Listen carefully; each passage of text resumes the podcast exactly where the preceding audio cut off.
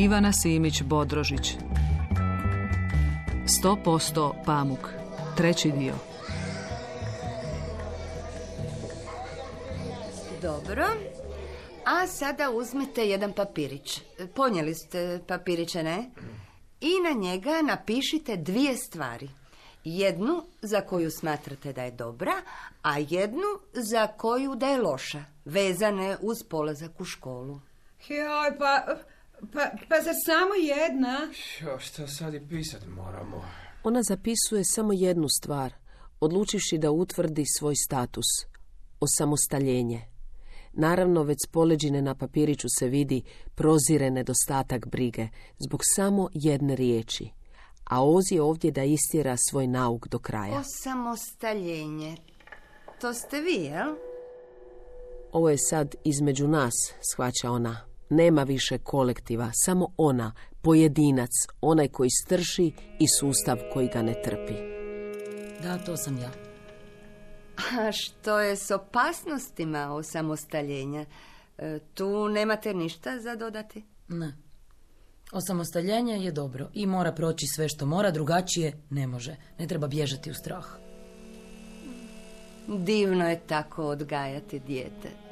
Ona ušuti i dopusti da blaga ironija radi. Radi kao ni jedna druga, a ona je samo pregazi i krene na novu temu. Najradije bi ustala i izišla van, ali svjesna je da bi je tek tada Oz čekala idući tjedan u uredu. Još bi je radije odvalila fasciklom po glavi, ali tek onda bolje o tome niti ne razmišljati. Nakon uspjelih vježbi užasavanja slijedi conclusion. Oz je sad već i sama sjela normalno, njezina stolica je veća nego ostale, spremna da ulije konačne riječi mudrosti uzbunjene roditeljske glave. Znate, neminovno je da vaše dijete krene u školu. Uostalom, školovanje je obavezno. I sve ono što se u tom procesu bude događalo, to je život vašeg djeteta. Kao i njegova zadaća, kao i razmirice s kolegama, kao i povremena tuga i nesreća koja je dio ljudskog života i odrastanja. I vi tu ne možete ništa. Možete samo biti bezuvjetna podrška i potpora. Sve će to biti dobro. Eto, nadam se da sam vam pomogla. Otkrivenje se dogodilo. A njoj je tek sad kristalno jasno u kojoj mjeri je sirotom sustavu upropastila koncepciju. Bilo je zamišljeno ovako, vi se trebate bojati, uvijek se trebate bojati, to je najvažniji i prvi princip odgoja djeteta, života u zajednici, sustava, institucije, stada, crkve i plemena. A mi ćemo biti tu da vas zastrašujemo, ipak ujedno i da ublažimo taj vaš strah. Međutim, jasno vam je da na kraju ne garantiramo ništa. Jebi ga, takva je priroda stvari. A krene li netko tim putem sam? Ha, uostalom, vidjeli ste već i danas na primjeru što će vam se dogoditi. Ona poražena i Marta kose koja miriše na dezinfekciju i dinstani luk. Šanse su daleko od dobrih. Ima li kakvih pitanja? Zar ste nam samo to smislili za kraj? A, e, molim vas, zašto oni kad idu na izlet nekamo ne sjede na sjedalicama koje imaju pojas? Ja vas lijepo molim, mislim, je li to uopće istina? I tko mom djetetu može garantirati sigurnost? I u ostalom, zašto mi kao roditelji ne možemo sami birati prijevoznika? Ja ja vam moram reći, to je jako loše uređeno. Ja sam jako razočaran, jako. Pitanje je, razumije se, posve na mjestu i bit će izloženo višim instancama. To je pitanje roditelja koji brine. Ne treba posebno ni o tom pogledu, tada upućenom od strane sustava prema bezbrižnoj mami koju boli briga s kojim prijevoznikom njezina Marta ide na izlet tri puta godišnje. Ona prva izlazi, pred vrtićem pali cigaretu i čeka Martu da se obuče. Dok izlječe na svježi proljetni zrak, tanke vlasi kao živo srebro bježe iz zavezanog repa, djevojčica veselo poskakuje bacivši joj se oko vrata. Jel danas idemo kupiti torbu?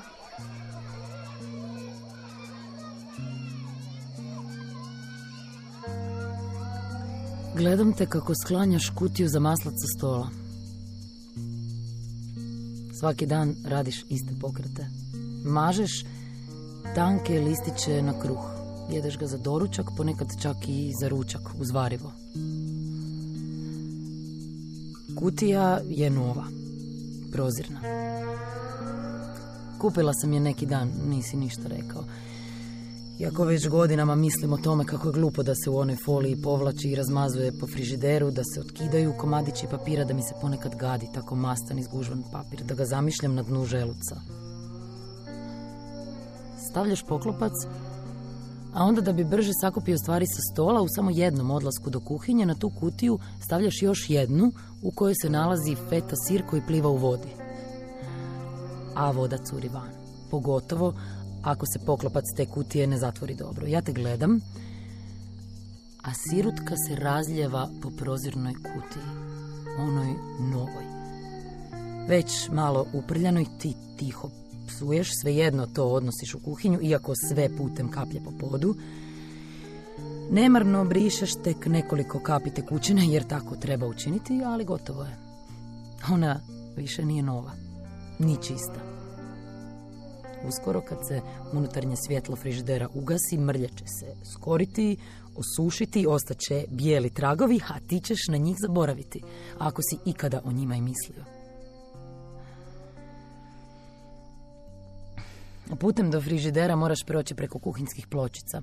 Ona u sredini puknula je prva. Iz početka pukotina se nije razabirala jer su pločice bijele, prošarane sivim crtama. To su jeftine pločice, pripadaju ovom stanu.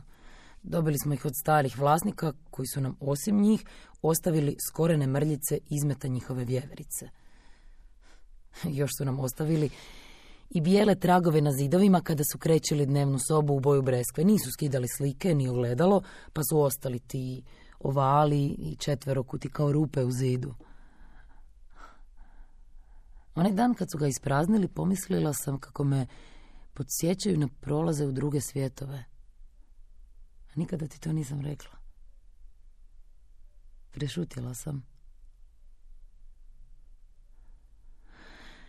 Nakon te u sredini puknula je prva pločica s lijeva. Srednja se počela klimati, zatim se desnoj otkrhnuo rub, onda su djeca počela puzati, pa trčati unutra van, pa su im ispadali tanjuri, igračke, svašta. Ne znam da li si primijetio, ali imali smo periode u životu kad su bile čvrste. Nisu se pomjerale. To je bilo zato što sam kupila ljepilo za drvo, metal, plastiku, ali ono ne drži dugo. Ali ipak je bilo dana kad sam na njih mogla zaboraviti. Onda smo nabavili tepih. Donijela nam ga je tvoja sestra iz Mađarske. I bili smo ljubazniji. Ja sam bila ljubaznija. Jedno jutro kad je neko od djece na njega istreslo pola kilograma cedevite, zamolila sam te da ga isprašiš kroz prozor, a kad si se vratio u dnevnu s tim tepihom na rukama, kao da držiš klonulog Isusa, stajao si tamo neko vrijeme, a onda me upitao gdje to stoji. Taj cijeli dan sam šutjela. I sada. Opet se klimaju. Tuckaju tu po jedna u drugu. Ja ih čujem čak i ispod tepiha. One su razlomljene. Možeš ih rukom izvaditi. A, a ispod njih, znam ti o tome pojma nemaš, fleke su odljepila za metal drvo plastiku. Kao da se mačka zapišala. Suhe, tamne. Neizbrisive.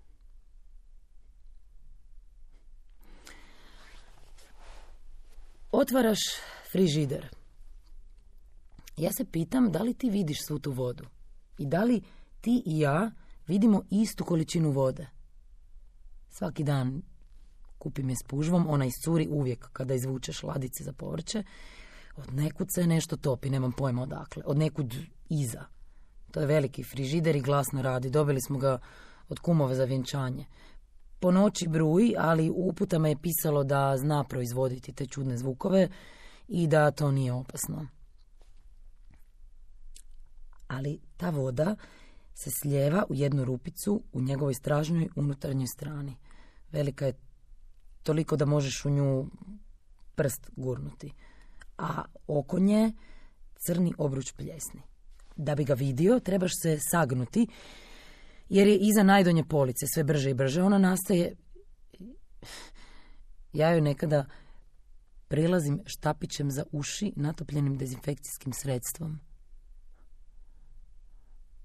Ali mislim da je mjesto zaraze odakle dolaze ti crni organizmi negdje drugdje. Neka metafizička točka.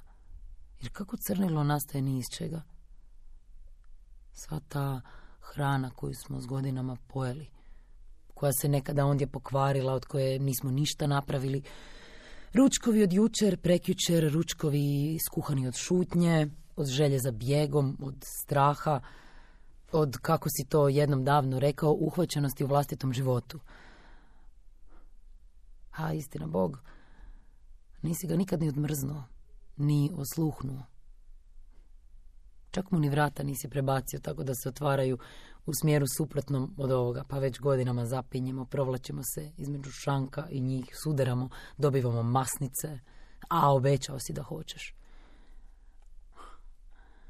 U zamrzivaču smo jednom imali janječu glavu koju je tvoja mama donijela za juhu. Meni se ta glava gadila. A kako ga ti nisi otvorio skoro cijelu godinu, ja sam je bacila u kontejner. Nikada ti to nisam rekla. Ja sam prepuna tajni. Ali ti to nisi ni primijetio. Nisam bacila samo tu glavu, bacila sam i sako tvog pokojnog dede. Mislim da je imao moljce. Bio mi je ružan. Zauzimao je puno mjesta. Ne možda toliko puno, ali to je bilo kad sam poludjela jer je puknula šipka u ormaru. Sva odjeća je popadala dolje. Neko od njih je tad bio beba, urlao je, ti si se spremao i odlazio na posao. Nisi bio kriv, nije bilo namjerno, ali zatvorio si vrata i otišao. Tako je moralo biti. Ja sam ostala s deranjem, slinama, nerazumnim plaćem, gomilama naše robe od naša samo dva tijela i sa koom tvog dede koji ne volim, koji je pao od ozgo i smrdio na naftalin. Bebu sam ostavila u stanu. To ti nikada nisam rekla. Odnjela sam taj štof do smeća. Ostavila sam je samo na trenutak, crvenu i uplakanu. A kad sam se vratila, bila je mirna. Ja sam bila mirna.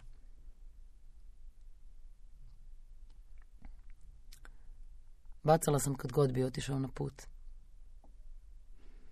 I kad god bi se vratio, nikada ništa nisi primijetio.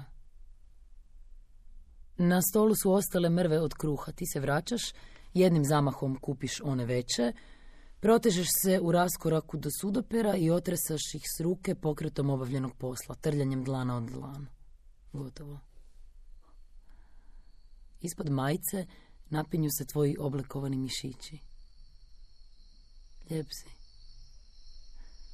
Nakon sveg tog vremena, količina mliječne kiseline u tvom tijelu dobro je raspoređena.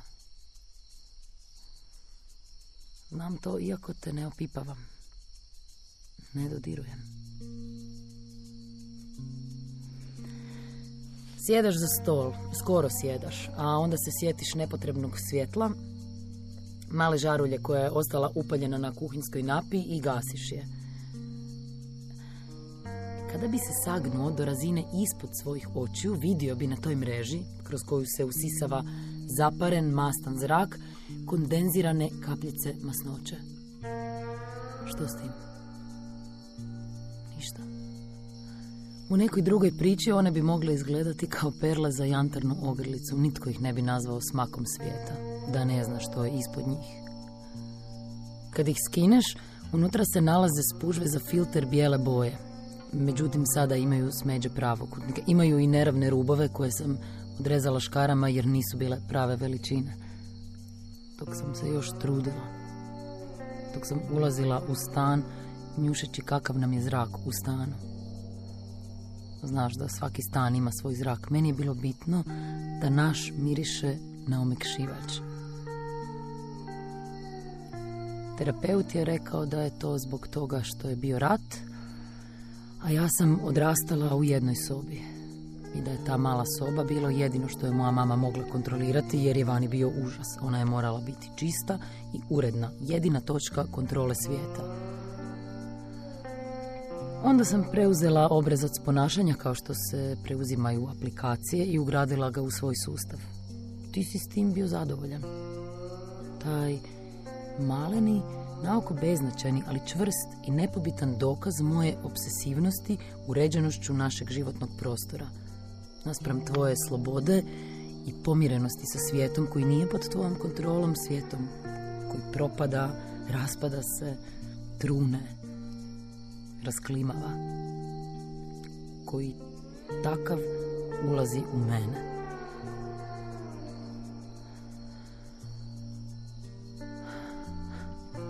Hladno ti je. Koža ti je zategnuta i naježena.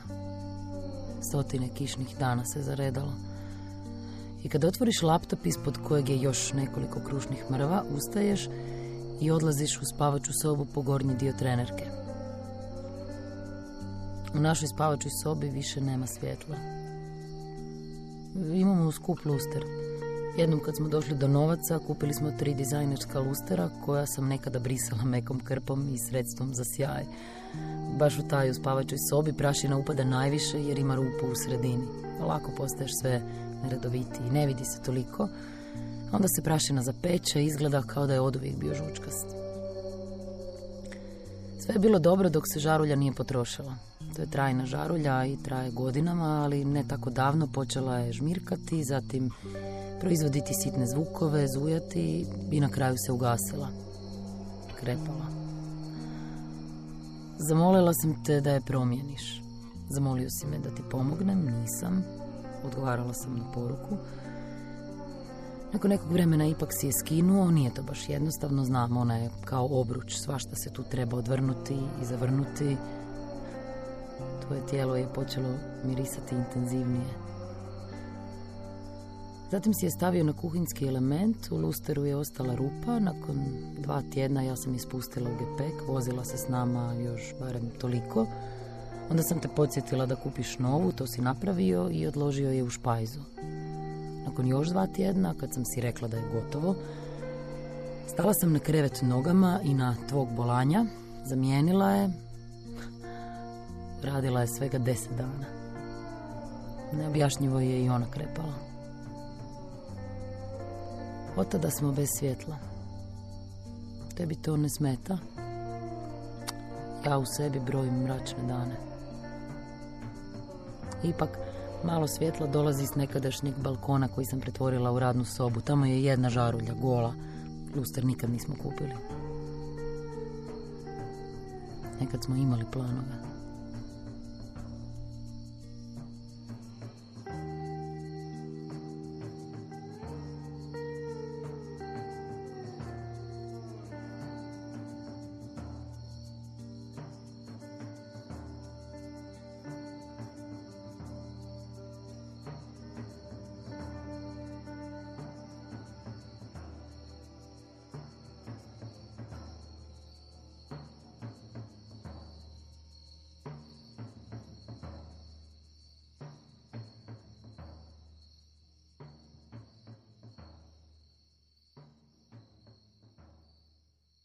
Ivana Simić Bodrožić 100% pamuk Treći dio Igrali su Alma Prica, Hrvojka Begović, Dražen Bratulić, Asja Jovanović i Alen Šalinović. Urednica Maja Gregl. Dramatizacija Katja Šimunić. Glazbeni urednik Maro Market. Ton majstorica Lana Deban. Redateljica Stefan Mnicki. Dramski program Hrvatskog radija 2014.